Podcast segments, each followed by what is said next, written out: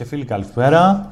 Είμαι ο Αλέξανδρος Κούρας. Ε, σήμερα έχω την ξεχωριστή χαρά να επανεκκινούμε το podcast του Κεφίμ, τη γραμμή του Πυρός. Ε, ένα φόρουμ που θέλουμε να έχουμε προκειμένου να συζητάμε με ανθρώπους που έχουν κάτι να πούν, να κάνουμε συζητήσεις σε βάθος, ε, εύκολες και δύσκολες, φιλικές και όχι και τόσο φιλικές, ε, στα πρότυπα της πηγής έμπνευσής μας που είναι η διάσημη σειρά που για 30 χρόνια στις ΗΠΑ φιλοξενούταν από τον ε, William Buckley Jr. που λεγόταν Firing Line, εξού και το όνομα γραμμή του πυρός. Ε, η εκπομπή μας, το podcast του Κεφίμ, έχει ως λόγο τον Μινόταυρο, τον Μινόταυρο του νεοφιλελευθερισμού και για πρώτο καλεσμένο σήμερα ε, έχουμε τον άνθρωπο που ξεκίνησε αυτό το podcast ως οικοδεσπότης, στη θέση που είμαι εγώ σήμερα, ε, τον άνθρωπο με τον οποίο με συνδέει μια προσωπική φιλία εδώ και χρόνια και που σύντομα θα θέσει την υποψηφιότητά του στην Α Αθηνών να διεκδικήσει ε, την ψήφο των συμπολιτών του, τον Κωνσταντίνο Μπογδάνο. Κωνσταντίνε. Χαίρομαι πάρα πολύ που είμαι εδώ. Καλώς ήρθατε, Κεφίμ. Καλώς ήρθατε στη γραμμή του πυρός. Καλώς σας βρίσκω. Χαίρομαι που βρίσκομαι σε αυτή την εκπομπή με τις ιστορικές αναφορές, διότι πρόκειται ουσιαστικά για μια απόπειρα να βαδίσουμε στα βήματα του πολύ μεγάλου William F. Buckley και είμαι στη διάθεσή σου. Εγώ θα ήθελα τη συζήτηση αυτή να την κάνουμε φιλική και δύσκολη. Ωραία. Δηλαδή, είπες φιλική ή εχθρική, εύκολη ή δύσκολη, φιλική και δύσκολη. Διότι όσο και να ε, βρισκόμαστε σε καιρούς τσιτάτων, ε, συνθημάτων και τέλος πάντων απομόνωσης μερικών και λίγων συνήθως λέξεων από την ουσία και το επιχείρημα, έχει τεράστια σημασία. Παίρνω για να την κάνω δύσκολη, παίρνω τη χαρά να σου κάνω αυτό που μου έκανες όταν με καλούσες στην εκπομπή σου, να σε διακόψω.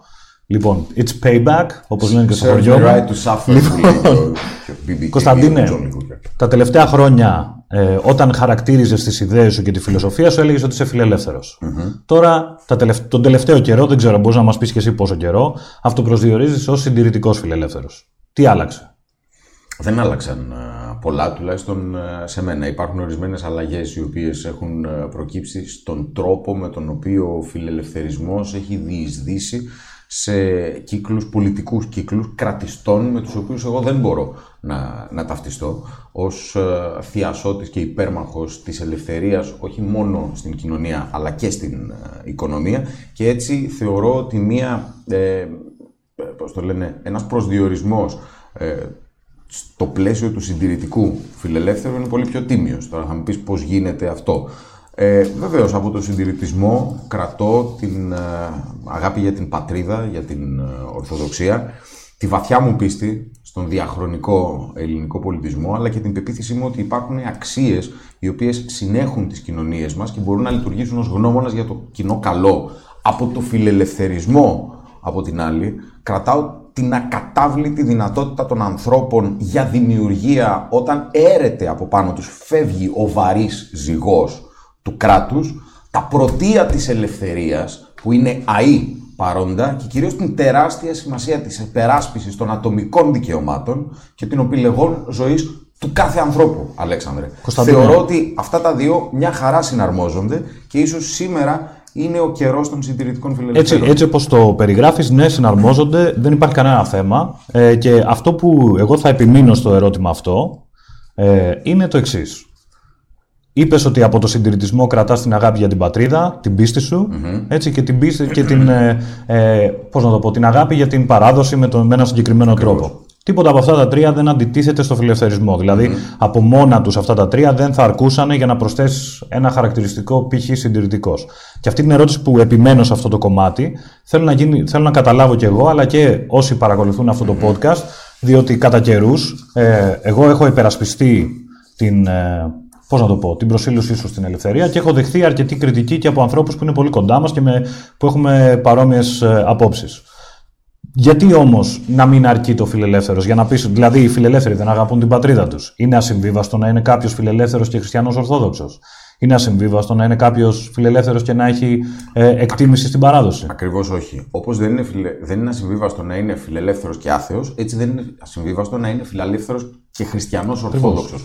Αυτή ακριβώς είναι, αν θέλεις, και η δική μου αγωνία, αυτή ακριβώς είναι και η δική μου μέρημνα σπουδή ε, και ίσως και η εισφορά, αν θέλεις, στη μεγάλη συζήτηση του φιλελευθερισμού στην Ελλάδα. Διότι υπάρχουν κάποια, ας το πούμε, αριστερίστικα κατάλοιπα στους κρατιστές οι οποίοι ευτυχώς τουλάχιστον αργά ανακάλυψαν ότι ο μαρξισμός είναι ένα κενό γράμμα. Τι, τι είναι κρατιστής για σένα; Κρατιστής είναι αυτός ο οποίος μου βάζει 75% φορολογία λοιπόν, και μου επιβάλλει τις ιδέες του μέσω μιας δημόσιας τηλεόρασης την οποία πληρώνω εγώ. Πόσο πιο. Δηλαδή, η επιβολή των ιδεών ενός ανθρώπου σε έναν άλλον μέσω του κράτους και της κρατικής εξουσίας θεωρείς ότι είναι δείγμα ενός κρατισμού. Μα βεβαίως είναι δείγμα Άρα υπάρχουν και κρατιστές στα δεξιά. συγγνώμη, εννοείται. Και στα κοινωνικά θέματα. Συγγνώμη, η, η δεξιά συνολικά, όπως ό,τι προσδιορίζεται ως δεξιά, πάσχει παγκοσμίως και κυρίως πανδυτικά ε, στους καιρούς μας από, επίτρεψέ μου, Σιριζέους. Δηλαδή, Ορμπάν, δεν είναι δυνατόν κάποιος. Από, από σοσιαλιστές όλων των κομμάτων που έλεγε και ο Χάγεκ. Από σοσιαλιστέ. Ο, ο Χάγεκ, ο οποίος είναι ένας από τους φάρους και οδηγούς μου στην περιορισμένη έστω ε, έτσι, εντρίφησή μου. Θα μου επιτρέψεις; Την φιλελεύθερη θεωρία. Επειδή πιάσαμε τα βιβλία. Διότι βρίσκομαι στο κεφί μου. Εγώ μπορεί να έχω διαβάσει 15 βιβλία, αλλά όταν μιλάω με ανθρώπους οι οποίοι ζουν ε, διαχέοντας τις φιλελεύθερες ιδέες μέσα από εκατοντάδες τίτλους, γι' αυτό και λέω. Έχω διαβάσει δύο-τρία βιβλία. Λοιπόν, εμείς τι κάνουμε τώρα; Επειδή το ξέχασα στην αρχη η σημερινή εκπομπή ε, έχει ως χορηγούς επικοινωνίας το Liberal και το Φιλελεύθερο. Ε, σήμερα, στα περίπτερα και όλο το Σαββατοκύριακο, μπορεί ο καθένας να πάει να προμηθευτεί αυτό εδώ το βιβλίο με 2,5 ευρώ, το μικρό βιβλίο του ελληνικού φιλελευθερισμού, το οποίο είναι μια περιήγηση στο πώ μέσα από την ελληνική ιστορία διαπραγματευόμαστε ως Έλληνες. Έχει μέσα πάνω Πολυζωήδη. Ε, Πολυζωήδη δεν έχει. από εκείνη την εποχή όμως έχει Ρίγα, έχει Οικονόμου, ναι. ε, έχει Ιωάννη Σούτσο και μετά πάμε σε Βενιζέλο, Παναγιώτη Κανελόπουλο και Μάρκο Δραγούμη. Ο Σούτσος της πλατείας Μαβιλή. Ωραίο. Λοιπόν, ε, αλλά αυτό ξεκινάει το βιβλίο από την εποχή, από την αρχαία Ελλάδα. Θα ζητήσω λίγο νεράκι ακόμα, παρακαλώ πολύ. Ξεκινάει από την αρχαία Ελλάδα, από τον Ισοκράτη, από τον Περικλή, από τον Αριστοτέλη και καταλήγει στην Ελλάδα του 20ου αιώνα ε, με τον Μάρκο Δραγούμη και το βιβλίο επιτομή του, το, η πορεία προς τον φιλελευθερισμό. Ε, αυτό το Σαββατοκύριακο ε, ε, και σήμερα στα περίπτερα και νομίζω ότι έχουμε και ένα βίντεο ε, σχετικά με αυτό το βιβλίο το οποίο θα δούμε και συνεχίζουμε αμέσως μετά το βίντεο. Οι φιλελεύθεροι κτίζουν τη δική τους βιβλία και τον φιλελεύθερο το μικρό βιβλίο του ελληνικού φιλελευθερισμού. Ο φιλελευθερισμός δεν είναι μια ιδέα ξενόφερτη στην Ελλάδα. Αντιθέτως, μπορεί να εντοπιστεί ακμαίως σε κάθε ιστορική περίοδο της ελληνικής ιστορίας της σκέψης. Η χώρα που επέλεξε τον ύμνο στην ελευθερία ως τον εθνικό της ύμνο δεν θα μπορούσε παρά να συμμετέχει στον πανανθρώπινο αγώνα για τη θεμελίωση της ελευθερίας ως ύψιστη αξία σε συνεργασία με το ΚΕΦΙΜ. Φιλελεύθερος, πάθος για ελεύθερη ενημέρωση. Στηρίζουμε λοιπόν αυτές τις ε, φιλελεύθερες εκδόσεις που είναι μια κοινοπραξία στην ουσία του ΚΕΦΙΜ ε, με το φιλελεύθερο ε, και ευχαριστούμε και πάρα πολύ το Liberal και το Φιλελεύθερο που χορηγούν την επικοινωνία της γραμμής του πυρός ε, η οποία να σας πω ότι μεταδίδεται live από το Facebook, θα ανέβει στο YouTube και βέβαια θα ανέβει και στο iTunes, ε, στο podcast, ε, ε, κάτω βέβαια από το κανάλι Γραμμή του Πυρός. Εφόσον, λοιπόν, συνεχίζουμε εφόσον, εκεί τα ιδεολογικά τώρα. Εφόσον εξακολουθήσετε με τη Γραμμή του Πυρός, που σας το εύχομαι και πιστεύω ότι θα το κάνετε με μεγάλη επιτυχία και δεν έχετε αντίρρηση, Εμείς πολύ ευχαρίστως προσθέτουμε στους χορηγούς επικοινωνίας και το meaculpa.gr. Με μεγάλη μας χαρά. Το Mea το οποίο είναι η ενημερωτική ιστοσελίδα, την οποία νομίζω είναι δική σου, έτσι, σωστά; Ναι, βεβαίως. Ε, είναι οικογενειακή. Οικογενειακή. Ναι, είναι οικογενειακή επιχείρηση, παιδιά, πραγματικά. Πώς είναι να τρέχεις οικογενειακή επιχείρηση στην Ελλάδα, Θαυμάσιο πράγμα. Και πάρα... Είναι θαυμάσιο πράγμα για όποιον αγαπά την, ε, την αξία της της ε, οικογένειας και την οικογενειακή παράδοση. Κυρίως άμα καταφέρνεις να μην είσαι με τον άνθρωπό σου όλη τη μέρα στην επιχείρηση. Διότι άμα είσαι όλη τη μέρα στην οποιαδήποτε επιχείρηση, είτε είναι αυτός φούρνος, είτε είναι μια ενημερωτική ιστοσελίδα, μπορεί να υπάρξουν τριβές. Εμείς που το έχουμε καταφέρει να μην είμαστε στον ίδιο χώρο, θέλω να πω ότι συνεργαζόμαστε υπέροχα και μου δίνει και μια αίσθηση ασφάλειας. Πολύ ωραίο αίσθημα η ασφάλεια και το έχουμε ξεχάσει. Θα το, θα το αναλύσουμε. Όμως, αυτό το οποίο είναι απαράδεκτο, αυτό το οποίο με βγάζει από τα ρούχα μου, με εξοργίζει παρά το γεγονός ότι δεν θα το δείξω υφολογικά, διότι θα πρέπει να πείσουμε πλέον ότι δεν πρέπει να, να αποθέτουμε τις ελπίδες μας στους φωνακλάδες, αλλά σε αυτούς οι οποίοι είναι συγκροτημένοι, σοβαροί και έχουν πραγματικά θέσει στόχους Ε, Εσύ έχεις υπάρξει φωνακλά όμως. έχω υπάρξει πολύ φωνακλά. Τι Είναι άλλαξε; μια αλήθεια. Αλλά θα σου πω το εξής: τελειώνω την πρόταση και πάω στο φωνακλά. Άσε με να μπογδανίσω λίγο. Μπογδανίζεις υπέροχα. Νομίζω ότι βρίσκεσαι σε έναν εξαιρετικό δρόμο. Οχ. Εγώ βρίσκομαι στην απομπογδανοποίηση του Μπογδάνου, θέλω να σου πω. Ξέρεις, τι Τι σημαίνει αυτό; Τι Σταλινοποίηση από σταλινοποίηση. Κατά πρώτον, ότι- ότι ολοκληρώνω αυτά τα οποία έλεγα και λέω ότι παρά όλα αυτά, το γεγονός ότι στο τέλος μας κάνει 72% φορολογία στο κεφάλι είναι κάτι ψηλά.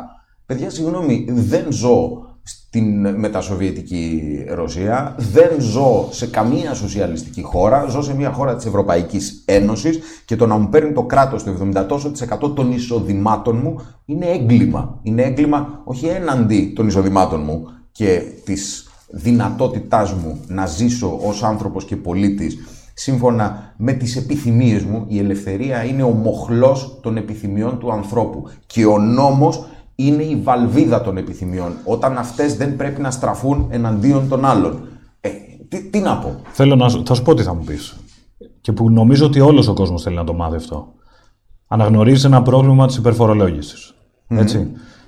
Η Νέα Δημοκρατία με την οποία πολιτεύεσαι δεν έχει, πώς να το πούμε, ασκήσει μια ακατάσχετη παροχολογία, ούτε έχει θέσει Το παράλογο στόχο. ακριβώς αντίθετο. Αυτή η υπερφορολόγηση θα μείνει μαζί μας για κάμποσα χρόνια. Όχι, περίμενε. Θα μειωθούν οι φόροι, αλλά το- με δεν το- θα φύγουμε από καθεστώς υπερφορολόγησης. Όχι, δεν θα φύγουμε από καθεστώς υπερφορολόγησης και όποιος πει ότι έρχομαι για θεραπεία σοκ, εμ, είτε δεν έχει εξηγήσει επαρκώς στην ε, κοινωνία τι είναι οι θεραπείες ε, σοκ, δυστυχώς, παρένθεση στην παρένθεση, υπάρχουν διάφοροι οι οποίοι πολύ εύκολα χρησιμοποιούν πράγματα, σχολή Σικάγκο, Πινοτσέτ, νεοφιλελεύθεροι και και και και και και.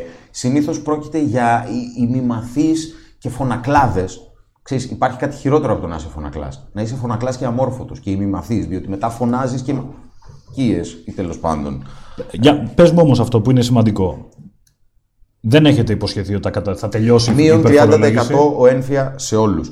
Στα φυσικά πρόσωπα που ξεκινάει η φορολογία από το 20%, ε, κατεβαίνει στο 9% στην πρώτη κλίμακα φορολόγηση, η οποία πιάνει μετά τα 8.650 ευρώ, εάν θυμάμαι καλά. Δεν θα πειράξουμε το, το αφορολόγητο, δεν μπορεί Θέλω να σε ουσιαστικά ρωτήσω γι' αυτό. να, να μειωθεί και άλλο. Αυτό είναι μια παροχή που έκανε ο ΣΥΡΙΖΑ την τελευταία στιγμή. Γιατί και είχε πω- στις για να- για να- επιχειρήσεις από το 29% στο 20% κατευθείαν. Καλημέρα σας. Μαζί με την ε, ε, κατάργηση του ασύλου, που θα είναι ένα από τα τρία πρώτα νομοσχέδια. η ίδια η κυβέρνηση όταν είχε περάσει την κατάργηση του αφορολόγητου είχε πει ότι ένα φαινόμενο το οποίο είναι αμυγός ελληνικό είναι ότι έχουμε μια τεράστια πλειοψηφία Ελλήνων να μην πληρώνει φόρο εισοδήματος. Αλήθεια είναι αυτό. Αυτό θεωρείς ότι είναι δίκαιο; Όχι, δεν είναι, αλλά στη συγκεκριμένη και παρούσα φάση με την εξαιρετικά πιεσμένη ελληνική κοινωνία, από το να βάλεις περισσότερα βάρη πάνω σε υποζύγια τα οποία ο πολιτικός σου αντίπαλος και κυβερνήτης τα τελευταία πέντε χρόνια έχει υποτιμήσει και εξευτελίσει μέσω της επιδοματικής πολιτικής. Ορίστε, Έπεσε ο πέφτει και ο Χάγεκ με αυτά που ακούγονται Δεν άντεξε το σε αυτό το βάρος τραπέζι. της υπερφορολόγησης. Δεν είναι σκόπιμο. Δηλαδή δεν είναι σκόπιμο να έρθουμε εμείς με ένα shock treatment το οποίο θα δυσκολέψει πολλούς Έλληνες πολίτες.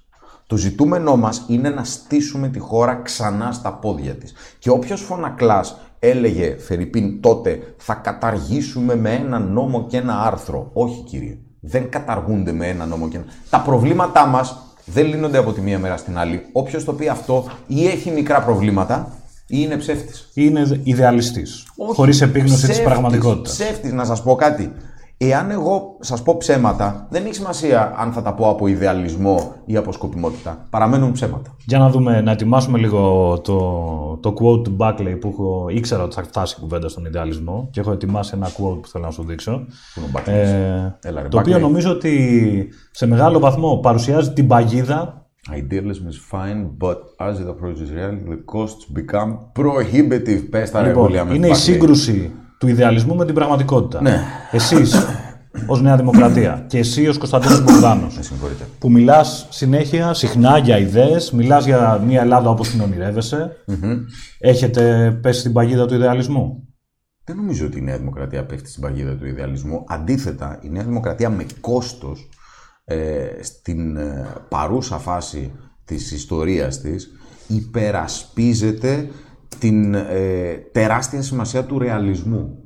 Η Νέα Δημοκρατία δεν έρχεται ούτε για να ε, απευθυνθεί στον ελληνικό λαό με ιδεολογικές κορώνες οποιασδήποτε κατεύθυνσης. Εξού και η μέρημνα του Κυριάκου Μητσοτάκη έχει υπάρξει τόσο ενεργητική προς την κατεύθυνση της εκπροσώπησης μέσα στη Νέα Δημοκρατία όλων των υγιών αντιλήψεων, τάσεων, αν θέλεις, ιδεολογικών δρόμων της, της υγιούς Ελλάδας. Εάν κάποιος είναι αριστερογενής και σοσιαλίζει και αν κάποιος είναι λιμπερταριανός και δεξιίζει, είναι πολύ Κρατάμε σημαντικό. αυτό και ετοιμάζουμε το βίντεο του Είναι Ρίγκαν. πολύ σημαντικό σε μια χώρα η οποία θέλει να ξανασταθεί στα πόδια της, να μπορούν να κάτσουν στο ίδιο τραπέζι, να κοιταχτούν, να βρουν λύσεις μεταξύ τους και να συνεργαστούν. Έχουμε σταματήσει να συνεργαζόμαστε. Και το λέει ένας άνθρωπος, επειδή με ρωτήσατε πριν, εάν έχω υπάρξει φωνακλάς, που ναι έχει υπάρξει πολύ φωνακλάς, γιατί όμως; Διότι κάποιος έπρεπε να κάνει τη βρώμικη δουλειά. It's a dirty Ποια είναι job. αυτή η βρώμικη δουλειά; Η βρώμικη δουλειά είναι να μην μένουν αναπάντητοι οι πολλάκιδες αυτής της κοινωνίας. Και όταν λέω για τους πολλάκιδες Και, αυτής αν- της και αν, κοινωνίας, ε, εχθές στην, ε, στο News ε, 24-7, Μάλιστα. στην ε, συνέντευξή σου, είπες ότι λίγο πολύ ότι είχες εφαρμόσει αυτό που είπες, πολλακισμό. όχι ακριβώς, αλλά Το ακούω, πλησ- αυτό το το, προσέγγισες. ακούω αυτό το οποίο λέτε, παρακολουθώ Λοιπόν, το επιχείρημα και τι- θέλω τι να δω συ- που θα βγει. Τι- αυτό πώς αλλάζει από τη μία μέρα στην άλλη; Κατά πρώτον, αλλάζει με την μεγάλη έμπνευση που μπορεί να δώσει μια στιβαρή ηγεσία. Μπορεί να σας φαίνεται περίεργο, μπορεί να ακούγεται σε ορισμένους υπερβολικό. Δεν μπορώ να εκφράσω το πόσο πολύ πιστεύω στον Κυριάκο Μητσοτάκη. Μεταξύ άλλων και για τον τρόπο που μου έχει συμπεριφερθεί προσωπικά. Δηλαδή, Δηλαδή, το γεγονός ότι αφουγκράστηκε στην περίπτωσή μου έναν άνθρωπο ο οποίος έχει μία γνησιότατη θέληση να προχωρά βελτιούμενος και να μην επαναλαμβάνει λάθη. μιλάς για τη είναι- μεταστροφή από το δεν θα είσαι στα ψηφοδέλτια στο θα είσαι. Νομίζω ότι το δεν θα είμαι ήταν μια διατύπωση βασισμένη σε όρους παρεξήγησης. Παρά τα αυτά όμως, αυτό χρειάστηκε μια ε, διαχείριση, ένα turnaround management που λέμε στην ορεινή Νάξο. Πέραν από την πολιτική διάσταση και την επικοινωνιακή διάσταση του ζητήματος, εδώ βλέπω έναν άνθρωπο του οποίου η συναισθηματική νοημοσύνη αλλά και η λογική ανάλυση της κατάστασης τον οδηγούν σε μια επιλογή η οποία δεν θα ήταν καθόλου αυτονόητη. Και επίσης το γεγονός ότι ο Κυριάκος Μητσοτάκης έχει πατήσει πόδι τους δύο αντιπροέδρους της Νέας Δημοκρατίας. Εγώ αγαπώ τη Τι Νέα εννοείς έχει πατήσει πόδι; Έχει πατήσει πόδι και τους λέει το κόμμα θα το προσδιορίσω όπως εγώ κρίνω ωφελημότερα. Δεν θα μου πείτε εσείς, κύριοι, δεν ξέρω τι να σου πω, κεντρογενείς, τι θα κάνω. Και δεν θα μου πείτε, κύριοι, εσείς δεξιογενείς, τι θα κάνω.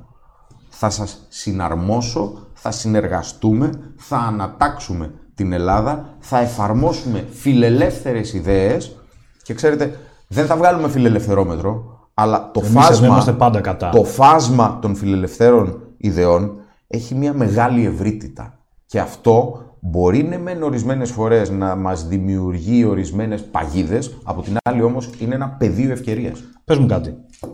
Μιλάς για το φάσμα των ε, ιδεών, των φιλελεύθερων ιδεών. Υπάρχουν ε, αυτοί τώρα, το, ειδικά τον, τελε- τα τελευταία χρόνια έχουν γίνει και της μοδας οι όροι, οι φιλελεύθεροι, οι social φιλελεύθεροι, οι φιλελεύθεροι, οι Φιλελεύθ, οι που μου αρέσει πολύ εμένα. οι, οι συντηρητικοί φιλελεύθεροι. Τι είναι εσένα ο συντηρητικός φιλελευθερισμός, ποιοι είναι δηλαδή οι εκφραστές του; Τι εννοείται, συγγνώμη, συνολικά απαντώ. Ναι, ο ναι. William F. Buckley, για παράδειγμα. Ο, ο δημοσιογράφος, ο οποίος Από, ξεκίνησε... από πολιτικούς; Ρόναλντ Reagan. Σας μιλώ τώρα για έναν άνθρωπο ο οποίος έχει πει στην τελευταία του... Ο Ρόναλντ Reagan είναι μια πολύ παρεξηγημένη προσωπικότητα. Στην τελευταία του Φερρυπίν ε, συνέντευξη μιλούσε για τη μετανάστευση και έλεγε το πόσο χρήσιμη είναι η μετανάστευση όταν λαμβάνει η χώρα σε ένα πλαίσιο αυστηρών και προσδιορισμένων κανόνων, πόσο ωφελεί τις κοινωνίες. Δηλαδή εσύ ως, ε, επειδή ένα μεγάλο Ο Ρόναλντ- κομμάτι ναι, της... Ο Ρόναλντ ε, Ρέιγκαν έχει πει, I quote, ότι ο φιλελευθερισμός είναι στον πυρήνα της ιδεολογίας μου. Στον πυρήνα μάλιστα των συντηρητικών ιδεών. Libertarianism is in the heart of conservative, νομίζω, ideas ή principles. Of his own philosophy, ναι. Το έχουμε το απόσπασμα αυτό. Όλα άμα- τα ξέρει αυτός ο άνθρωπος. Μπο- μπορούμε να το... Όλα, γι' αυτό τον κάνατε Το πρόεδρο Reagan εδώ μέσα. Ε. φι- ε, και φιλελευθερισμός μπορούμε να το ετοιμάσουμε και να μου κάνετε ένα νόημα. Α, είναι έτοιμο, να το δούμε. I think that at the heart of libertarianism, then uh, then uh, well, that's the fashionable word these days, I guess. Liber- a conservative is no longer just that; he's a libertarian. Well, always has been. Because how do we call a liberal? You know, someone very profoundly once said many years ago that if fascism ever comes to America, it'll come in the name of, li- of liberalism. And what is fascism? Fascism is private ownership, private enterprise, but total government control and regulation. Well, isn't this the liberal philosophy? The conservative, so-called, is the one that says less government, get off my back, get out of my pocket, and let me have more control of my own destiny. Έχω ερεθιστεί κύριε Σκούρα. Δηλαδή αυτό που λέει get off my back, get out of my pocket. Δηλαδή, μην μου κάθεσαι στο σβέρκο κράτος. Ναι, αλλά Φύγε από την το τσέπη. φιλελεύθερο πρόταγμα είναι get out of my bedroom. Βγες και από την κρεβατοκάμαρά μου. Συμφωνώ Είχαμε το απόλυτα. Pride. Ναι. Ποια είναι η άποψή σου για το Pride; Η άποψή μου είναι ότι πρέπει να προσεγγίσουμε το Pride πριν από το πρίσμα της νομιμότητας που μας έθεσε ορισμένα ζητηματάκια. Πρέπει να το Τι, όχι, προσεγγίσουμε. θα μας τα εξηγήσεις, τι, τι εννοείς έθεσε το Pride, έθεσε ζητήματα Άσε με βρε παιδί νομιμότητας; μου, θα πει ο άλλος, να σου εξηγήσω αυτό το οποίο θέλω. Λοιπόν, η ΛΟΑΤΚΙ κοινότητα είναι ε, ένας κοινωνικός χώρος που έχει λιδωρηθεί, κυνηγηθεί, διωχθεί για πάρα πολλά χρόνια. Και αυτό δεν πρέπει να το ξεχνάμε. Όταν ένας άνθρωπος βρίσκει επιτέλους τη θέση του στο φως της ισοτιμίας και της ισονομίας και της ισοπολιτείας, ορισμένες φορές από τη χαρά του μπορεί, Περίμενε, θεωρείς μπορεί ότι και το να έχουν υπερβάλλει. βρει τώρα; Ναι, πιστεύω ότι οι σύγχρονες κοινωνίες μας Σήμερα στην Ελλάδα. ναι, ναι, ναι. Οι σύγχρονες κοινωνίες μας ε, βρίσκονται και η σύγχρονη ελληνική κοινωνία βρίσκεται σε ένα πολύ καλό σημείο αποδοχής, ενσωμάτωσης και μη έχθρας. Να στο πάω από εκεί. Άλλο αυτό Δεν και θέλω- άλλο η ισονομία. Τι, τι εννοείς; Οι ομοφυλόφιλοι σήμερα δεν μπορούν ε, να παντρευτούν. Πιστεύω ότι Έχουν ένα σύμφωνο συμβίωσης. θεωρώ ότι, μισό λεπτό, ο γάμος, εφόσον υπάρχει πολιτικός γάμος για άνδρα και γυναίκα, θα έπρεπε να έχει, υπάρχει πολιτικός γάμος για άνδρα με άνδρα, για γυναίκα με γυναίκα. Και αν ερχόταν τέτοιο νομοσχέδιο και έχεις εκλεγεί βουλευτής, θα το ψήφιζες. Βεβαίως θα το ψήφιζα. Δεν θα ε, ήμουνα τόσο βέβαιος για κάποια άλλα ζητήματα τα οποία ε, αφορούν Πες τα. τεκνοθεσία, για παράδειγμα. Εκεί έχω πολύ μεγάλη δυσκολία. Ε, όχι, οφείλεται; όχι επειδή, θα σου πω, όχι επειδή ε, ο Κυριάκος Μητσοτάκης το έχει διατυπώσει πολύ διπλωματικά, αν θέλεις, ότι η ελληνική κοινωνία δεν είναι ακόμα έτοιμη για αυτό το πράγμα. Αλλά επειδή δεν είμαι καθόλου βέβαιος ότι ε, η τεκνοθεσία από ομόφυλα ζευγάρια θα αποβαίνει προς όφελος των τεκνοθετημένων παιδιών. Παρά το Συνολικά. γεγονός ότι η πλειοψηφία των ερευνών στο συγκεκριμένο κομμάτι δείχνει ότι ε, δεν υπάρχει ουσιαστικά καμία διαφορά ανάμεσα Ενδεχο- στα, στο, Ενδεχομένως θα στον πρέπει να το κοιτάξω προσανατολισμό των καλύτερα. γονέων. Ενδεχομένως θα πρέπει να το κοιτάξω καλύτερα. Ε, Νομίζω ότι όσοι, επειδή ζητάς και την ψήφο των ε, συμπολιτών μας, ότι η κοινότητα καλά θα κάνει και οι άνθρωποι που έχουν πρόσβαση σε αυτά τα δεδομένα να σου τα στείλουν. κοίτα, Ε, θα... αν μη τι άλλο, είμαι Πάντως πεντακάθαρος. συμφωνούμε στο Όχι, γεγονός αν ότι μη τι άλλο, είναι είμαι προτιμότερο, πεντακάθαρος. συμφωνούμε στο γεγονός ότι είναι προτιμότερο από το να μένουν παιδιά σε ορφανοτροφία να βρίσκουν ένα σπίτι, έστω και αν έχουν δύο μπαμπάδες και Εκεί δύο ακριβώς μαμάδες. λοιπόν το πήγαινα. Θέλω να σας πω ότι αυτές τις μέρες υπάρχει μια ολόκληρη ιστορία για ένα κύκλωμα στην ε, κυβέρνηση, ε, το ρασπουτινικό κύκλωμα. Α, Όσοι παρακολουθούν επικαιρότητα καταλαβαίνουν απόλυτα τι εννοώ. Λοιπόν, ε, το οποίο χειραγωγούσε, αν θέλετε, ζητήματα όπως η υπόθεση Νοβάρτης, έδαινε πολ- εντολές για πολιτικές διώξεις και, και, και, και, και. Θα ήθελα κάποτε επειδή έχω υπάρξει πολύ δραστήριος δημοσιογράφος σε αυτόν τον ε, τομέα, παρά το γεγονός ότι δεν είναι πολύ γνωστό, να δούμε τι γίνεται με τις υιοθεσίες στην Ελλάδα. Πριν μιλήσουμε για υιοθεσίες από ομόφυλα ζευγάρια, θα πρέπει να ξεριζώσουμε τη μαφία στις υιοθεσίες των κρατικών ιδρυμάτων και των δικαστικών λειτουργών, οι οποίοι ουσιαστικά δίνουν τα παιδιά ως ε, δωράκια σε ε, γραφεία βουλευτών για να κάνουν ρουσφέτια. Εγώ, δεν- όταν, όταν δε- σε εγώ μια πρώτα απ' όλα να τέτοια- ξεκαθαρίσω όταν ότι σε δεν μια γνωρίζω χώρα- που αναφέρεσαι, δεν έχω καμία γνώση γύρω από αυτό το θέμα και δεν είμαι δημοσιογράφος ούτε καν αισθάνομαι την ανάγκη. Συγγνώμη, να, Αλλά σας το, να πω, σου πο- πω κάτι να μισό σας το λεπτό. πω πολύ απλά. Βρίσκεται μωρό στα σκουπίδια στη Ρόδο. Παίρνει τηλέφωνο ζεύγος πολιτικό γραφείο. Το πολιτικό γραφείο επικοινωνεί με εισαγγελέα. Ο εισαγγελέας δίνει το παιδί ως ρουσφέτη στο πολιτικό Τι γραφείο. θα κάνεις ως βουλευτής γι' αυτό; ό,τι περνάει από το χέρι μου ασκήσεις κατά κοινοβουλευτικό έλεγχο. να Δεσμεύεσαι; παταχθεί αυτή η νοοτροπία. Δεσμεύομαι ήδη από το προσωπικό παράδειγμα της εκστρατείας μου, το οποίο δεν έχει ε, εκλογικό γραφείο, δεν έχει σπόνσορες, υλικά και διάφορα άλλα τα οποία περιφέρουν οι άλλοι. Έχει τα, έχω τα ποδαράκια μου και δεν τάζω. Έρχονται διάφοροι. Συζητάνε ρουσφέτη. Βεβαίως. Ορισμένοι ναι. Πες μας κανένα. Ορισμένοι ναι. Δεν- Να σου πω, τώρα ήμουνα στη Λαϊκή, στο Παγκράτη. Περάσαμε θαυμάσια, θέλω να, να, να σου πω. Ε, μας κεράσανε, μας, ε, ε, πώς το λένε, αγκαλιάσανε.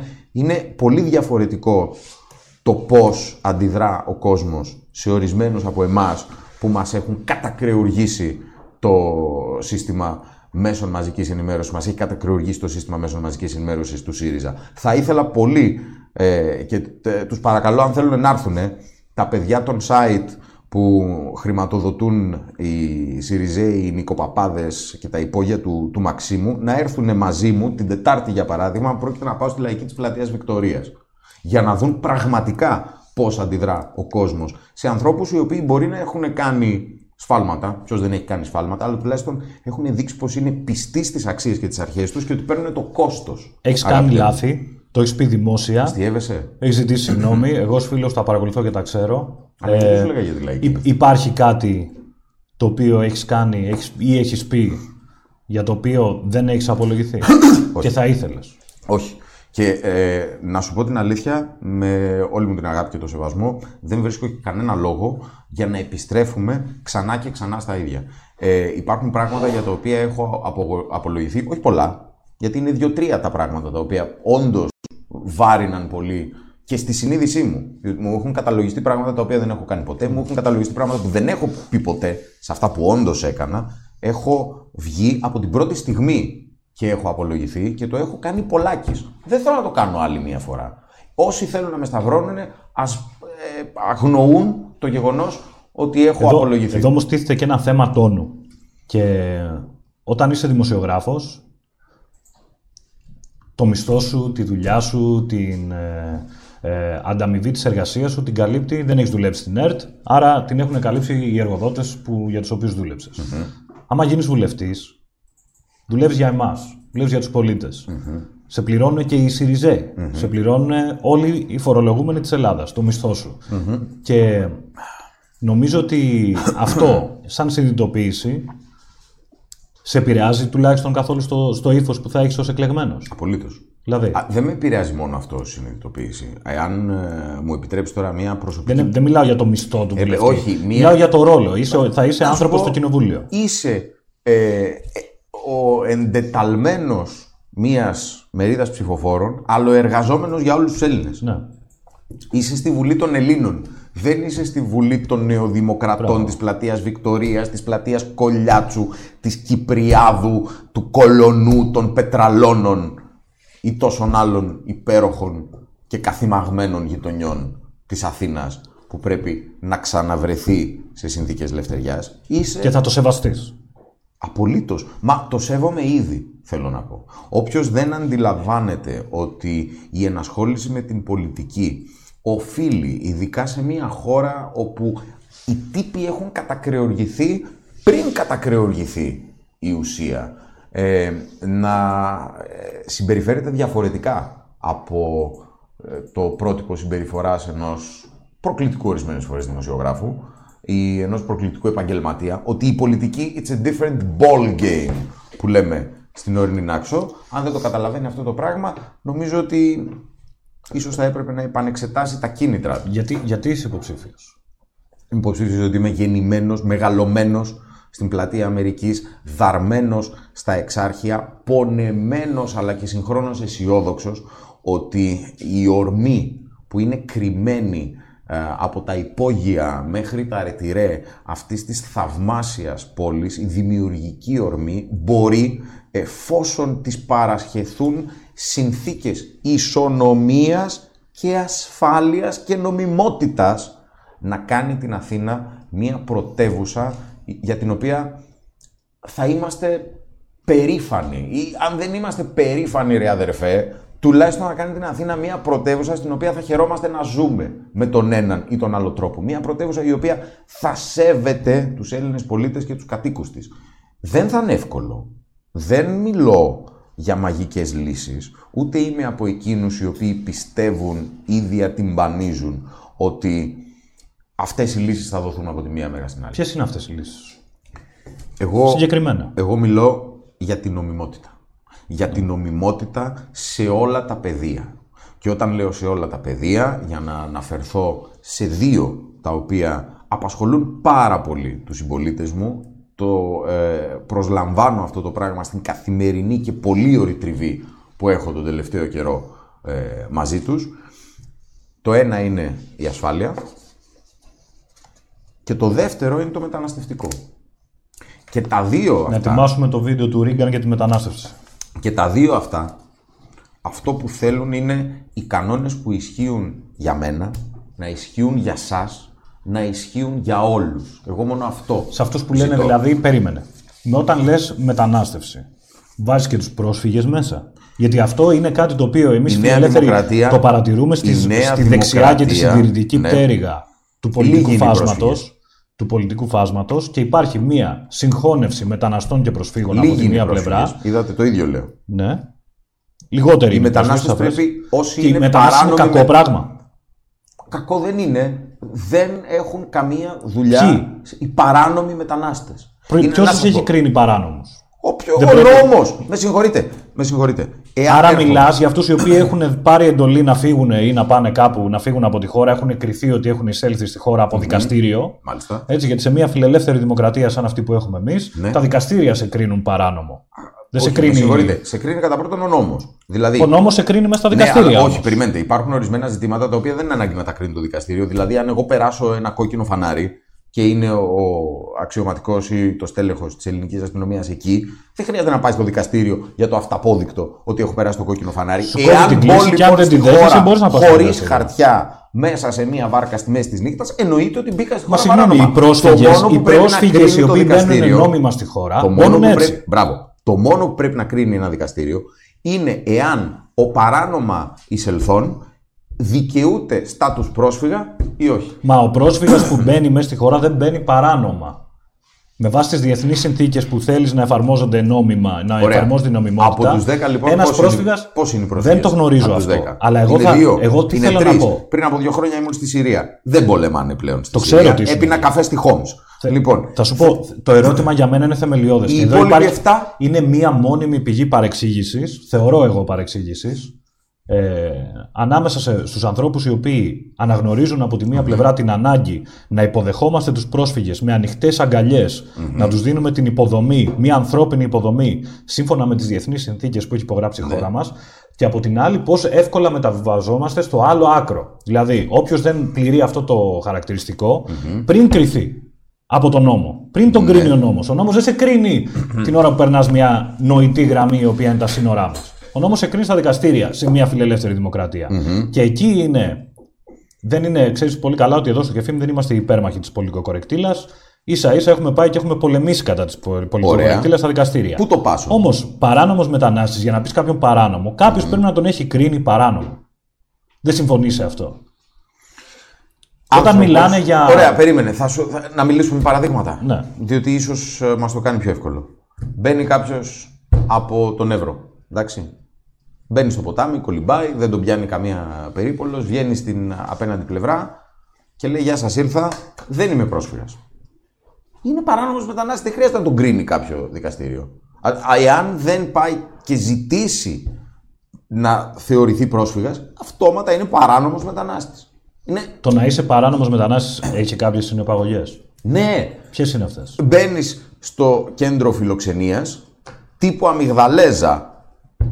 Ελεηνίσα Μαροβενιζέλη, μπλα μπλα μπλα μπλα μπλα μπλα μπλα. Τι, τι, τι να πεις με αυτό; Τον κρατάς όπως επιβάλλει ο νόμος και οι συνθήκες που έχεις υπογράψει και μετά τον επαναπροωθείς. Αυτό λέει ο νόμος, παιδιά. Με συγχωρείτε. Και αυτό το είπε ξεκάθαρα ο Κυριακό Μητσοτάκης στο δελτίο του Αντένα πριν από τρεις εβδομάδες, όπου θα έχω την χαρά να φιλοξενούμε και απόψε. Παρακαλώ, κοπιάστε εκεί με τον Νίκο Χατζηνικολάου. Θέλω λοιπόν να σου πω ότι εγώ δεν θέλω κανένα φωνακλά. Δεν θέλω κανέναν ο οποίος αυτοδικεί. Εγώ θέλω από τους 10 να πεις είναι πρόσφυγες 2, 3, δεν θα είναι παραπάνω, πιστέψτε με. Οι υπόλοιποι 7 μας συγχωρείτε, χωρίζουν οι δρόμοι μας. Επιστρέφετε. Δεν έχω καμία Και τι υποχρέωση. τους λες, άμα θέλετε, ελάτε νόμιμα μετά. Τους Θεωρώ- θέλεις; Τι να σας πω. Ο- Τους κοίτα, χρειάζεται η χώρα; Εγώ θα πω το εξής. Θεωρώ ότι η χώρα ευεργετήθηκε από το κύμα των Βαλκανίων μεταναστών της δεκαετίας του 90. Τα παιδιά αυτά τα οποία γεννήθηκαν, μεγάλωσαν στην Ελλάδα, πήγαν φαντάρι στη, στην Ελλάδα, ε, είναι μια ένεση ζωτικότητας για την ελληνική κοινωνία. Και για όποιον πατριώτη θέλει να μου τη βγει λίγο εθνικιστικά ή και εγώ δεν ξέρω τι, θα του πω να διαβάσει Ρίγα Φεραίο που λέει ότι ο ελληνισμός, στον οποίο πιστεύω με τρόπο που με ανατριχιάζει κάθε φορά που το λέω, δεν είναι ε, το, το δίκαιο του αίματος. Ο ελληνισμός είναι τρόπος ζωής, αντίληψης, ανθρώπινης συγκρότησης και πολιτισμική πρόταση. Στην αρχαία Αθήνα είχαν μαύρο πολίτη, τον Πασίωνα, τον μεγαλύτερο ε, τραπεζίτη του 4ου αιώνα, εάν δεν κάνω λάθος. Και τώρα έχουμε Πράγματα το- που έχουν λύσει οι αρχαίοι Αθηναίοι θα τα ε, ξανασυζητάμε το 2019. Όχι κύριε, είμαι πολύ ελληνολάτρης για να κάνω πίσω σε τέτοια θέματα. Δεν χρειάζεται να είσαι μόνο ελληνολάτρης. Λίγη ανεκτικότητα να έχεις στο συγκεκριμένο θέμα και Ναι, μια αλλά υπάρχουν- αντίληψη του δημογραφικού Ω, προβλήματος. να με που συγχωρείς, έχουμε. να με συγχωρείς. Υπάρχουν εκείνοι όμως, θα με βρίσκουν στεναρά απέναντι, οι οποίοι επειδή έχουν κόμπλεξ εναντί του έθνους, δεν το γουστάρουν ρε παιδί μου το έθνος, τους φαίνεται ότι δεν ξέρω τι τους κάνει, ε, βγάζουν σπηριά, καντήλες. Θέλουν την ανεξέλεγκτη εισρωή μεταναστευτικών ροών ακριβώς ούτως ώστε να υποσκάψουν το ίδιο το έθνος Μα, στο συγγνώμη. οποίο έχουν γεννηθεί. Συγγνώμη. Αυτή τη στιγμή η Ελλάδα είναι μέρος της Ευρωπαϊκής Ένωσης, όπου τουλάχιστον σε αυτό το. Εάν ο σκοπός είναι η διάσωση του έθνους. Έτσι. Η ζω... δεν η- κινδυνεύει το το ότι, Μισό λεπτό. Το ότι μπήκαμε στην Ευρωπαϊκή Ένωση, εάν είχαμε καμιά σοβαρή χώρα που παράγει πλούτο, Ναι. θα ενδεχομένως να κινδύνευε αυτό το πράγμα. Τι εννοείς; Εννοώ ότι θα μπορούσαν να έρχονται εδώ άνθρωποι από φτωχότερες χώρες της Ευρωπαϊκής Ένωσης και ξαφνικά οι Έλληνες να γίνουν μια τεράστια μειοψηφία στη χώρα Να τους. σου πω, συγγνώμη, ξέρεις τι, τι πληθυσμούς έχει αφομοιώσει ο ελληνισμός μέσα στα χιλιάδες χρόνια της ύπαρξής τους. Παιδιά, έχουμε αφομοιώσει από καλάς ε, στα βουνά του Πακιστάν. Έχουμε πάει εμείς εκεί και αφομοιώσαμε Πακιστανούς. Δεν ήρθαν οι Πακιστανοί εδώ να αφομοιωθούν. Αλλά η κρίσιμη λέξη εδώ, αγαπητέ κύριε Σκούρα, φίλε μου Αλέξανδρε, είναι η αφομοίωση και η ενσωμάτωση. Δεν δέχομαι κανέναν ο οποίος έρχεται να μου επιβάλλει το έθιμο του ότι λιθοβολεί τη γυναίκα του επειδή τον κεράτωσε. Είναι έξω από την πολιτισμική μου ανοχή αυτό το πράγμα. Δεν, δεν μπορώ καν να φλερτάρω Μισό με τα λεπτό. όρια. Μισό λεπτό. Μισό λεπτό. Ναι, από την πολιτισμική σου ανοχή υπήρξαν και στην Ελλάδα τέτοιοι άνθρωποι. Και Έλληνες υπήρξαν παλιά που τα κάνανε αυτά στην ιστορία μας. Όχι, ρε φίλε, κάτσε μισό λεπτό. Ποτέ. Μισό λεπτό. Να σου πω, ε, στην Ελλάδα, άμα σε κερατώσει η γυναίκα σου, θα πάρεις τηλέφωνο το φίλο σου, θα κατεβάσεις ένα Johnny Black. Λοιπόν. Ε, Ναι, και σήμερα. τέλος πα- Σήμερα. Ε, παλιά την έδερνες κιόλας. Δεν τη λιθοβολούσες. Ε, Τέλος Α, πάντων. το, το- δηλαδή το, αυτή είναι η γραμμή που τραβάς. Ε, όχι, ρε φίλε. Λοιπόν, σε καμία εγώ τι περίπτωση. θέλω να πω. Αυ- Καμία γιατί το- βία, αυτό το παράδειγμα καμία που φυσική χρησιμοποίησες, βία δεν είναι θα- αποδεκτή. είπες αλλά, ότι- δε- αλλά δεν είμαστε Αφγανιστάν. Πρόσεξε. Καμία σχέση. Δεν διαφωνώ σε αυτό. Σου επι, επιμένω σε αυτό το παράδειγμα, διότι πήρες ένα παράδειγμα το οποίο δεν είναι χαρακτηριστικό. Δηλαδή, το να κάποιος να λιθοβολεί τη γυναίκα του επειδή μύχευσε ή οτιδήποτε, είναι κάτι το οποίο ξεφεύγει τελείως από το πλαίσιο της φιλελεύθερης δημοκρατίας, του κράτους δικαίου, των ανθρωπίνων δικαιωμάτων. Εγώ θέλω να σας Υπάρχουν κάνω μια όμως, ερώτηση. υπάρχουν όμως μειονότητες οι οποίες μπορούμε να φανταστούμε να υπάρχουν και να συνυπάρχουν στην Ελλάδα χωρίς να χρειάζεται να αφομοιωθούν. Τι θα πει αφομοιωθούν; Ότι πρέπει να γίνουν ε, ε, αδιαχώριστοι από τους Έλληνες, δηλαδή να Όχι, μην έχει- μπορεί κάποιος να τους ξεχωρίσει; Όχι, έχετε Δεν δίκιο. θέλουμε να έχουμε ανθρώπους οι οποίοι διατηρούν την πολιτισμική τους ταυτότητα στην Ελλάδα όπως οι Έλληνες στην Αμερική για παράδειγμα. Έχετε δίκιο σε αυτό και μου δίνετε την ευκαιρία δίπλα στη λέξη αφομοίωση να προτείνω και την ε, έννοια και την πρακτική του σεβασμού στην κυρίαρχη κουλτούρα. Του σεβασμού. Αυτό. βεβαίως. Άμα δεν θέλεις να αφομοιωθείς, μη μου λες όμως ότι πρέπει ε, το ελληνικό σύνταγμα και η ελληνική νομολογία να υιοθετήσουν τη Σαρία.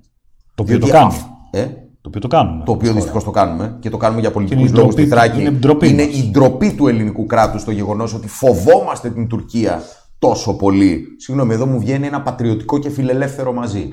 ΝΑΤΟ. Δεν είναι- Λοιπόν, το πεδίο όπου ο πατριωτισμός και ο φιλελευθερισμός είναι χέρι-χέρι συμπαγής γραμμή απέναντι σε μια καθιστική κατάσταση. Δεν είναι Ρίγκαν- δυνατόν να υπάρχει σαρία στην Ρίγκαν Ελλάδα μετανάστευση. επειδή τα κάνουμε πάνω μας λόγω της Τουρκίας. Επειδή έχουμε αφήσει τη χώρα να είναι και τόσο ασθενής γεωπολιτικά που μας δημιουργούνται Χρεοκοπημένη, όντας.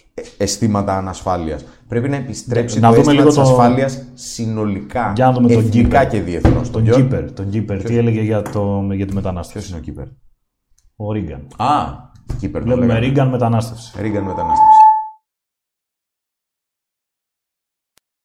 And since this is the last speech that I will give as president, I think it's fitting to leave one final thought, an observation about a country which I love. It was stated best in a letter I received not long ago. A man wrote me and said, You can go to live in France, but you cannot become a Frenchman. You can go to live in Germany or Turkey or Japan, but you cannot become a German, a Turk, or Japanese. But anyone from any corner of the, of the earth can come to live in America and become an American. This, I believe, is one of the most important sources of America's greatness. We lead the world because, unique among nations, we draw our people, our strength, from every country and every corner of the world. And by doing so, we continuously renew and enrich our nation. While other countries cling to the stale past, here in America, we breathe life into dreams, we create the future, and the world follows us into tomorrow. Thanks to each wave of new arrivals to this land of opportunity, we're a nation forever young, forever bursting with energy and new ideas, and always on the cutting edge, always leading the world to the next frontier. This quality is vital to our future as a nation. If we ever closed the door to new Americans, our leadership in the world would soon be lost. Ρίγκαν, είπες τον λατρεύεις.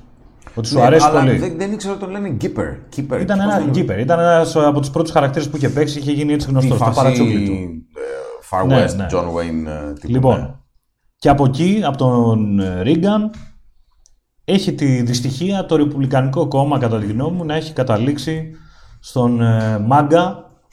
Μπορούσαμε Make πολύ America καλύτερα. Great Again. Μπορούσαμε πολύ καλύτερα, αλλά μπροστά στο χυλό της Για να δω.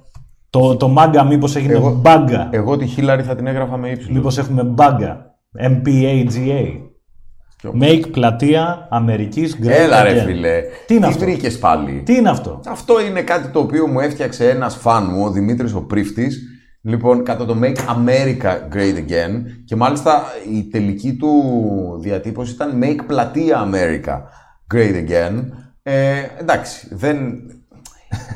δεν πρέπει να χάνουμε το χιούμορ μας. Όχι, όχι, δεν. Λοιπόν, Αισθητική Τραμπ. αισθη- να σου πω, Πώς σου φαίνεται; η αισθητική Τραμπ Ναι. δεν μ' αρέσει. Τι δεν σ' Δηλαδή, άρεσε. δηλαδή με, με ρώτησε κάποιος πρόσφατα, μου λέει Τραμπ ή Χίλαρη; Λέω Τραμπ. Α, οπότε και, και νόμισε ότι είπα, επειδή είπα Τραμπ over Hillary, ότι ε, είμαι και φαν του Τραμπ. Όχι. Προτιμώ τον Τραμπ από τη Χίλαρη, αλλά ο, ο Τραμπ στα 10 εμένα μου σκοράρει στο 2,5-3 και η Χίλαρη στο μείον 3. Ωραία.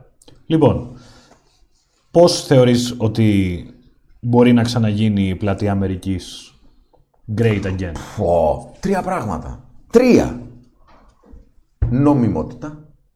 Αυτό που λέμε, παιδιά, ό,τι ισχύει για μένα, ισχύει για εσάς. Δεν μπορεί ο ένας να καταλαμβάνει την πλατεία του άλλου. Η αστυνομία μπορεί να το υποστηρίξει αυτό το όραμα; Βεβαίως μπορεί, μην ακούσετε όμως κανέναν ο οποίος θα βελοπουλίζει λέγοντας ότι θα στείλουμε τις ειδικές δυνάμεις και ότι ένα τσακ θα κάνουμε και οι ράμπο της ελληνικής αστυνομίας θα ξεχυθούν με τα 50 caliber για να απελευθερώσουν τις ε, γειτονιές. Αυτά είναι φεδρότητες. Η ελληνική αστυνομία θα πρέπει να ξεκινήσει και επειδή το ρεπορτάζ της ελληνικής αστυνομίας επίσης το Επειδή ξέρω το παρακολουθείς γνωρίζω στενά, είναι οι σε- άνθρωποι σε θέση, έχουν, τη, όχι, έχουν δεν την είναι. υποδομή. Όχι, δεν είναι. Το, Εσείς πρώτο, τι θα πράγμα, κάνετε γι' το αυτό; πρώτο πράγμα το οποίο πρέπει να γίνει στην ελληνική αστυνομία και αυτό έχει διατυπωθεί από τη Νέα Δημοκρατία ρητά και κατηγορηματικά είναι ο επανεξοπλισμός της σε κρίσιμους τομείς, όπως για παράδειγμα αυτόν του συστήματος Τέτρα, το οποίο το έχουμε. Το συντηρήσαμε μέσω της εταιρείας Σεπούρα. Το ε, ρεπορτάζ, το πρώτο θέμα ήταν δικό μου. Το συνυπέγραφα με την Άρια Καλύβα και τον Δημήτρη Πόποτα.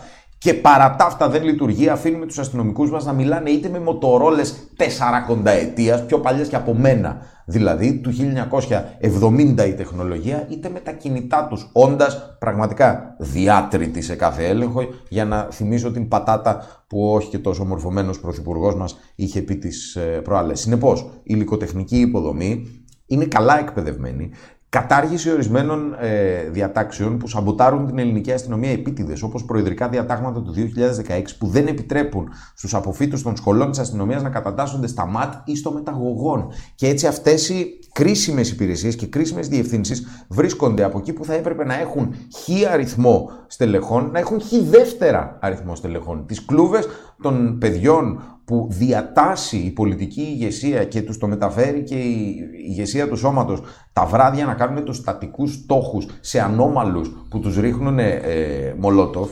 Ε, Μιλάς για τα εξάρχεια. Μιλάω για μία, ξέρετε πια δεν είναι μόνο τα εξάρχεια. Η ΑΣΟΕ δεν είναι στα εξάρχεια, κύριε Σκούρα, αγαπητοί και αγαπητές. Η ΑΣΟΕ είναι στην Πατησίων. Και η ΑΣΟΕ είναι ένα από τα πλέον εμβληματικά άντρα λιμέρια ανομίας στην Αθήνα.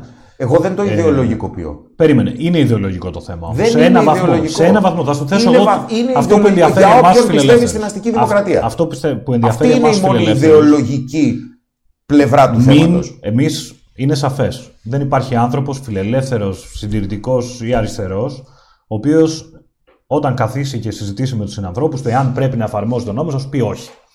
Το ερώτημα είναι, αυτή τη στιγμή. Τι λέτε, πηγαίνετε στο ΣΥΡΙΖΑ; Δεν μιλάω για πολιτικούς, Κωνσταντίνο. Μιλάω για ανθρώπους με τους οποίους τα κάθεσαι και Άνθρωποι τους ψήφισαν τους ΣΥΡΙΖΑΙΟΥ. Ε. Εγώ θέλω να σε ρωτήσω το εξής. Δεν νομίζω ότι τους ψήφισαν γι' αυτό.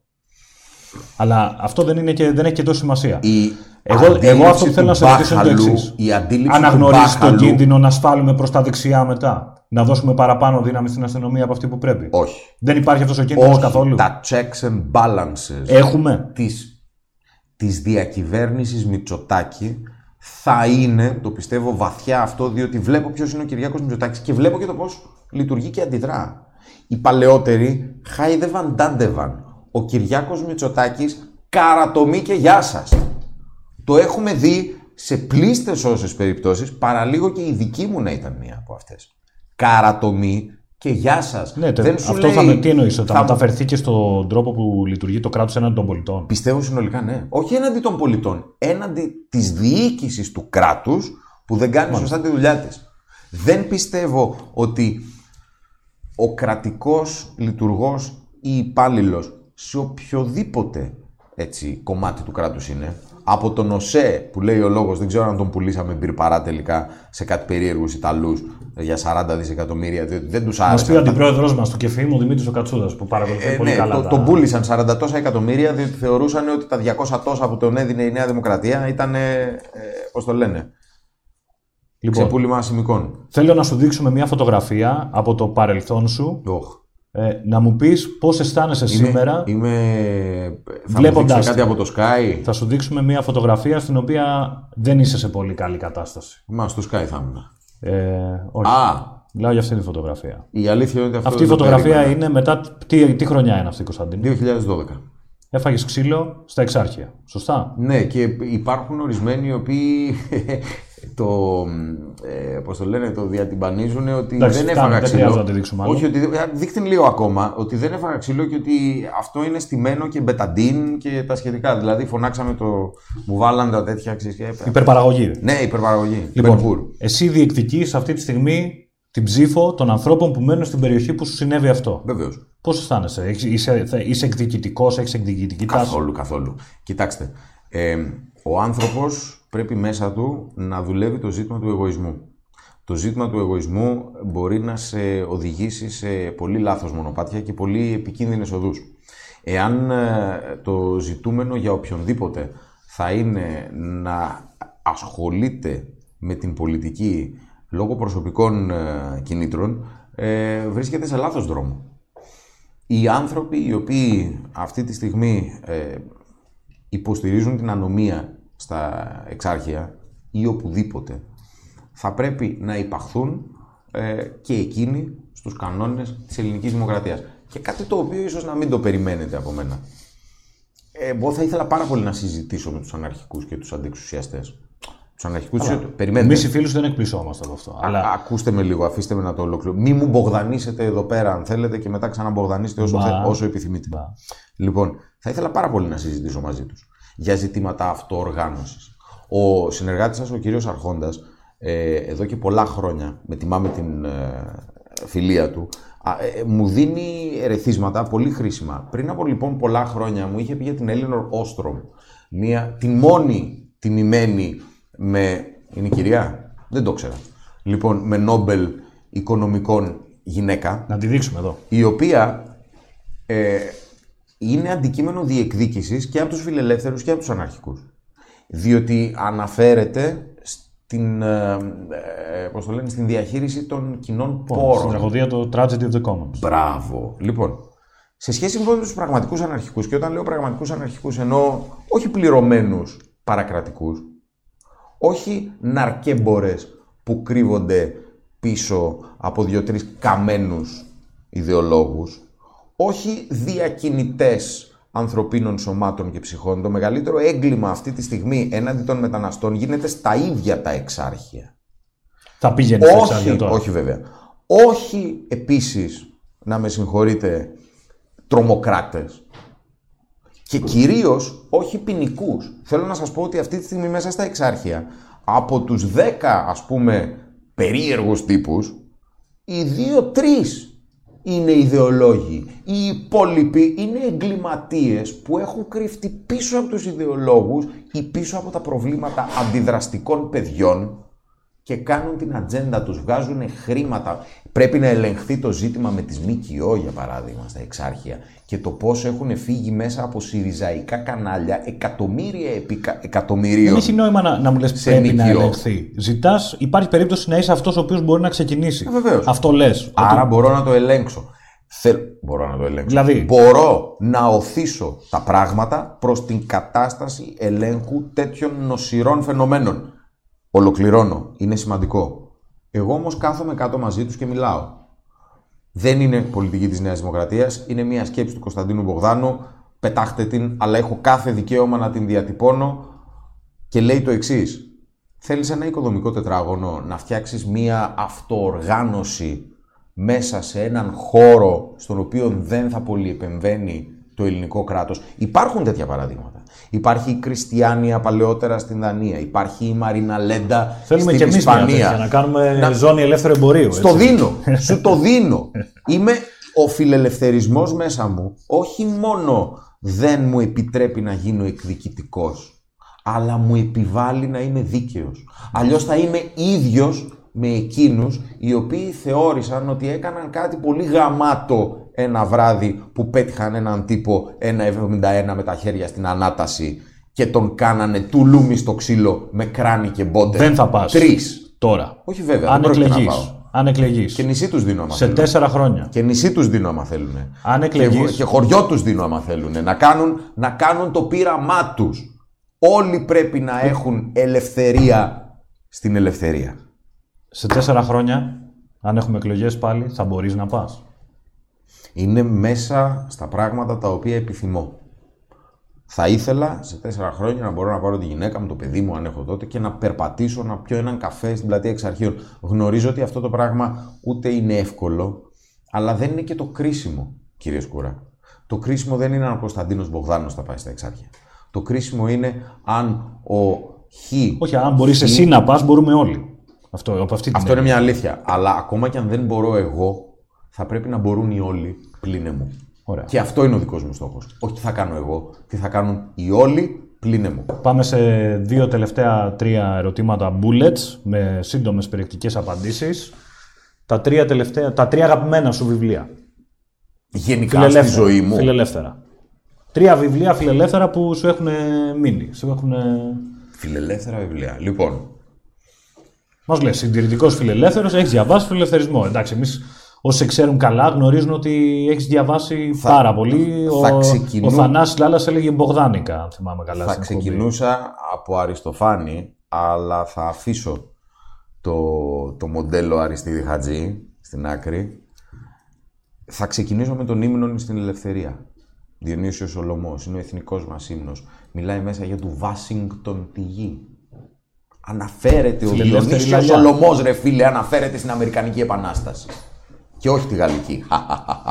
λοιπόν, ναι, όχι. Κοίτα, νομίζω ότι, οι Διαφωνία εδώ δεν θα νομίζω βρεις. ότι οι φιλελεύθεροι κατά βάθος χωριζόμαστε σε δύο κατηγορίες. Αμερικανική Επανάσταση ή Γαλλική Επανάσταση. Εγώ είμαι Αμερικανική Επανάσταση. Εμείς, το κεφίμ είναι μεγάλη τέντα. Εγώ Ε, είναι το, σαφές. Μπράβο και η Νέα Δημοκρατία είναι μεγάλη τέντα.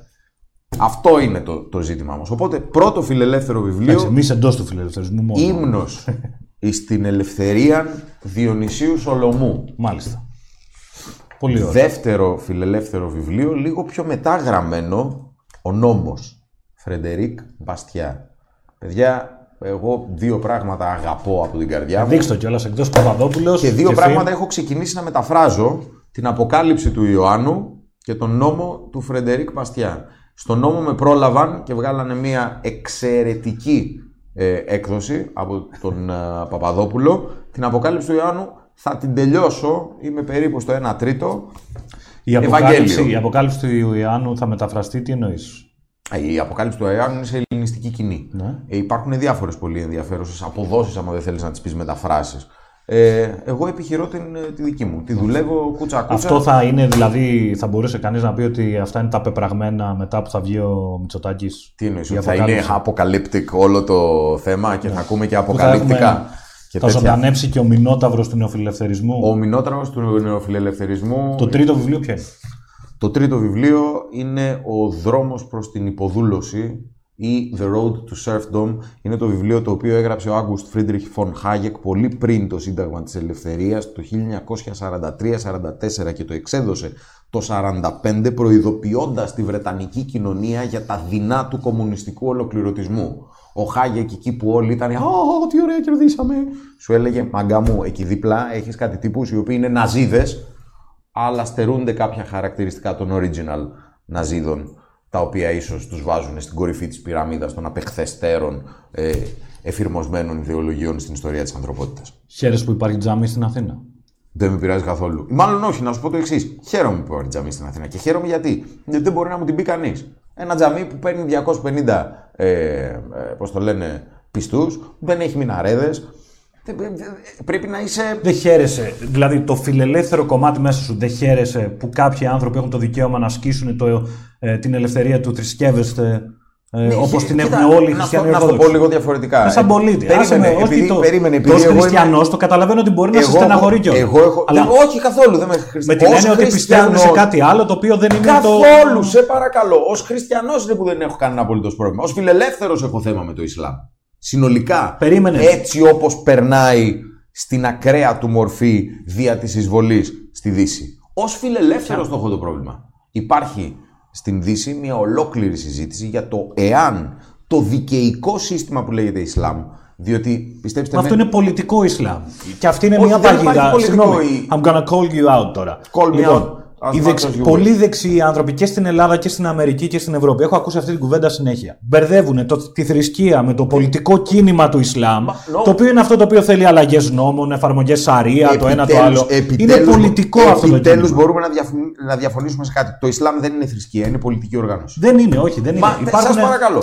Τι λέτε τώρα, Στην- διαβάστε τον κύριο Νικολάου Πατραγά. Στις Για παρα- Ηνωμένες Κυριάκο Νικολάου Πολιτείες. Πατραγά. Στις Ηνωμένες Πολιτείες. Ε, Να πάμε μαζί σε μία από τις φοβερές του διαλέξεις στο Ελληνικό Πανεπιστήμιο. Τον έχει κάνει λέκτορα ε, ο Γιάννης Μάζης νομίζω, αν δεν κάνω λάθος. Πρέπει να είναι ένας από τους τελευταίους ανθρώπους που δεν έχουν κινητό και γράφουν σε γραφομηχανή. Εντάξει. Ενώ είναι και πιτσιρικάς. Εν πάση περιπτώσει, Υπάρχει μια ολόκληρη γεννημένος, αφήγηση και από μεγαλωμένος την στην άλλη Αίγυπτο. πλευρά, Τώρα, την γιατί οποία σας δεν λέω τη για αυτά. γνωρίζουμε στην Ελλάδα. Υπάρχει ο Μουσταφάκιολ, υπάρχει η Ζινέμπ Μπενάλα, υπάρχουν άνθρωποι φωτισμένοι μουσουλμάνοι και οι σκεπτικοί προς το μουσουλμανισμό, αλλά προς το Ισλάμ, αλλά άνθρωποι οι οποίοι διατρανώνουν το, τα επιχειρήματα και τις διαφορές ανάμεσα στην πολιτική πτέρυγα του Ισλάμ και τη θρησκευτικη Υπάρχει αυτός ο διαχωρισμός. Υπάρχουν Εγώ δεν μουσουλμάνοι σε πιστεύω πολλές αυτό. χώρες. Δεν πιστεύω σε αυτό. Και για πολλές δεκαετίες υπήρχαν μουσουλμανικές χώρες οι οποίες είχαν και κράτος δικαίου και αστική Επιτρέπετε; δημοκρατία. Επιτρέπετε; Ναι. Πρέπει να διαφωνήσουμε. Όχι, και όχι, λίγο. όχι. όχι.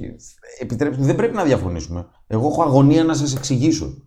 Γιατί, διότι είσαι ο Αλέξανδρος. Άμα ήταν με κάποιον άλλον, θα έλεγα ας εγώ διαφωνήσουμε. την ίδια αγωνία. Η αγωνία μου να σου εξηγήσω αυτό που κρίνω μπορεί να είναι λάθος. Ναι. Θα φανεί. Είναι το εξής. Το Ισλάμ είναι θρησκειοδικαιικό σύστημα. Η εφαρμογή του έχει διάφορες έτσι, ε, πώς να το πω, τιμές. Παίρνει διάφορες τιμές ο συγκ- η συγκεκριμένη μεταβλητή. Σαφέστατα υπάρχει μετριοπαθές Ισλάμ. Δεν είμαι από αυτούς που δεν λένε ότι υπάρχει μετριοπαθές Ισλάμ. Υπάρχει και έχει υπάρξει και ιστορικά. Από τα μετριοπαθέστερα Ισλάμ έχουμε ζήσει στα Βαλκάνια επί Οθωμανικών καιρών. Ξέρω ότι κάποιοι αυτό το πράγμα θα το θεωρήσουν έγκλημα καθοσιώσεως ως έκφραση. Όμως δεν είχε καμία σχέση το Ισλάμ του 19ου ή του 20ου αιώνα με το Ισλάμ του 21ου αιώνα. Επειδή με όμως... ορισμένες πτυχές τους σε ορισμένες χώρες και σε ορισμένα context. Συνολικά. Συνολικά. Συνολικά. Δηλαδή. Α το... συμφωνήσουμε να διαφωνούμε. Το Ισλάμ έχει χάσει το μέτρο του. Ή θα είναι ένα Ισλάμ που δεν είναι Ισλάμ, διότι θα με συγχωρείτε, δεν είναι Ισλάμ όταν ε, ουσιαστικά τα έχεις καταργήσει όλα. Ένα υπερδυτικό Ισλάμ, το οποίο ουσιαστικά είναι Ισλάμ έτσι μόνο με, με, με ένα αισθητικό επίπεδο. Θα μπορούσε κανείς να πει το ίδιο πράγμα για τον Ιουδαϊσμό τότε. Η αλήθεια είναι ότι και ο Ιουδαϊσμός και γενικότερα αυτό συμβαίνει με τις θρησκείες. Ε, έχουν μπει σε ένα τρυπάκι άκρων. Ότι είτε είσαι διακοσμητικά κάτι, ε, είτε είσαι φανατικά κάτι. Ε, για παράδειγμα, υπάρχει ένα τεράστιο θέμα στο Ισραήλ σήμερα με τους ε, Ορθόδοξους ε, Εβραίους. Άρα το βλέπουμε, δεν το έχουμε δει στο χριστιανισμό ακόμα. Τι δεν έχουμε δει; Δεν έχουμε δει αυτό το radicalization, το έχουμε δει το 1200, αλλά δεν το βλέπουμε σήμερα. Ναι, μήπως ε, ένας από τους λόγους είναι ότι χτίσαμε φιλελεύθερες δημοκρατίες και βάλαμε ελέγχους στην, στην εξουσία για αυτό το πράγμα. Ε, μήπως 1200 είναι, μήπως σήμερα είναι η μέρα της Μάγνα Κάρτα, Αλώνα. Μήπως ένας Σήμερα, από τους λόγους είναι ότι λησμονήσαμε τις θεμελιώδεις μας αξίες. Εδώ μιλάω συντηρητικός μέσα μου. Ενδεχομένως. Ε, είναι... Δεν, δεν ξέρω γιατί όσο πιο πίσω πάμε, η συντηρητική του παρελθόντος, άμα πάμε ο συντηρητισμός σαν ε, στάση ζωής, είναι μια χαρά άμα σε ένα συγκεκριμένο lifetime ενός ανθρώπου, στη διάρκεια της ζωής ενός ανθρώπου. Εγώ το καταλαβαίνω. Μην βιαζόμαστε, παιδιά, να αλλάξουμε, να χρησιμοποιήσουμε το κράτος για να αλλάξουμε ε, την κοινωνία μας. Αλλά εάν συντηρούμε, συντηρούμε, συντηρούμε, όσο πιο ναι. πίσω πάμε, τόσο πιο απεχθή είναι αυτά που συντηρούμε. Ποιοι είναι οι πατέρες του φιλελευθερισμού. Πραγματικοί πατέρες του φιλελευθερισμού. Ποιους θα έβαζες μέσα; Τον Λοκ, τον Σμιθ. Μπράβο. Τι ήταν αυτοί και οι δύο; Στην εποχή τους, σε σημερινούς όρους, θα μπορούσες να πεις ότι μοιάζαν πολύ με συντηρητικούς. Ήταν αντίθετα επαναστάτες της εποχής τους και έχει να κάνει η αφετηρία. Και αυτό είναι και η διαφορά του φιλελευθερισμού από το, από το συντηρητισμό. Και ο Σμιθ και ο Λοκ και ο Χιούμ, ο οποίος για μένα έχει μέσα τεράστιες. Ε, Μπορούμε να το διευρύνουμε πολύ; Μπορούμε να λοιπόν, βάλουμε κι άλλους; Ε, μιλάμε για ανθρώπους οι οποίοι ήταν με τα σημερινά, ειδικά καλά με τα σημερινά δεδομένα, ήταν χρυσαυγίτες. Όχι σε, πολλά, σε καμία περίπτωση, όχι, λάθος, λάθος. Ε, με τα σημερινά δεδομένα. Εδώ στο κεφίν δεν θα λες τέτοια, Μπογδάνε. Μα ούτε εκτός κεφίν θα λέω τέτοια. δεν θα, εδώ μέσα είναι Ούτε εκτός κεφίν. Καμία σχέση. Θα λέω τέτοια. Ποτέ και για κανένα λόγο χρυσαυγίτε. Ποτέ. Και δεν υπάρχει σημείο τομή του φιλελευθερισμού. Κάποιος μου λέει ότι πάει στο γραφείο μου, απλά δεν γνωρίζει ότι εγώ δεν είμαι στο γραφείο μου για να κάνω αυτή την, ε, τη συζήτηση. Θα ήταν ακραίοι, αυτό θέλω να πω. Διότι είναι, οι χρυσαυγίτε δεν είναι ακραίοι, είναι εγκληματίες. Πολύ ωραία. Λοιπόν, κάπου εδώ τελειώσαμε. Κάπου ή εδώ τελειώσαμε. Εδώ τελειώσαμε. Εδώ Αφού έχεις και τον άνθρωπο και πηγαίνεις στο γραφείο. Τελειώσαμε, αλλά δεν μείναμε μονάχοι. Που ξέρεις, μπορεί να είναι ψηφοφόρος. Ψηφοφόρος είναι. Ψηφοφόρος είναι, γι' αυτό έρχεται. Ε, ο Κωνσταντίνος Μπογδάνος θα είναι υποψήφιος στις εκλογές 7 Ιουλίου στην Αλφα Αθηνών.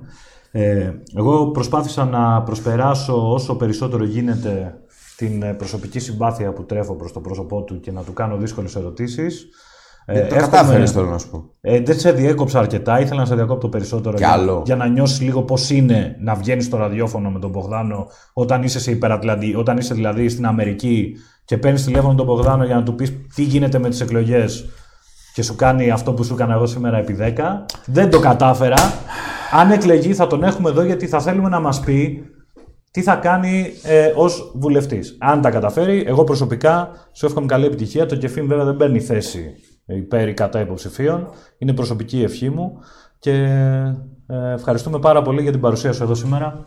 Κωνσταντίνα. Εύχομαι καλή αρχή στη γραμμή του πυρός. Πολλούς ενδιαφέροντες καλεσμένους και χρήσιμο αποτύπωμα για την ελληνική κοινωνία. Ευχαριστώ πολύ. Και κλείνουμε. Ε, καλό Σαββατοκύριακο σε όλες και όλους.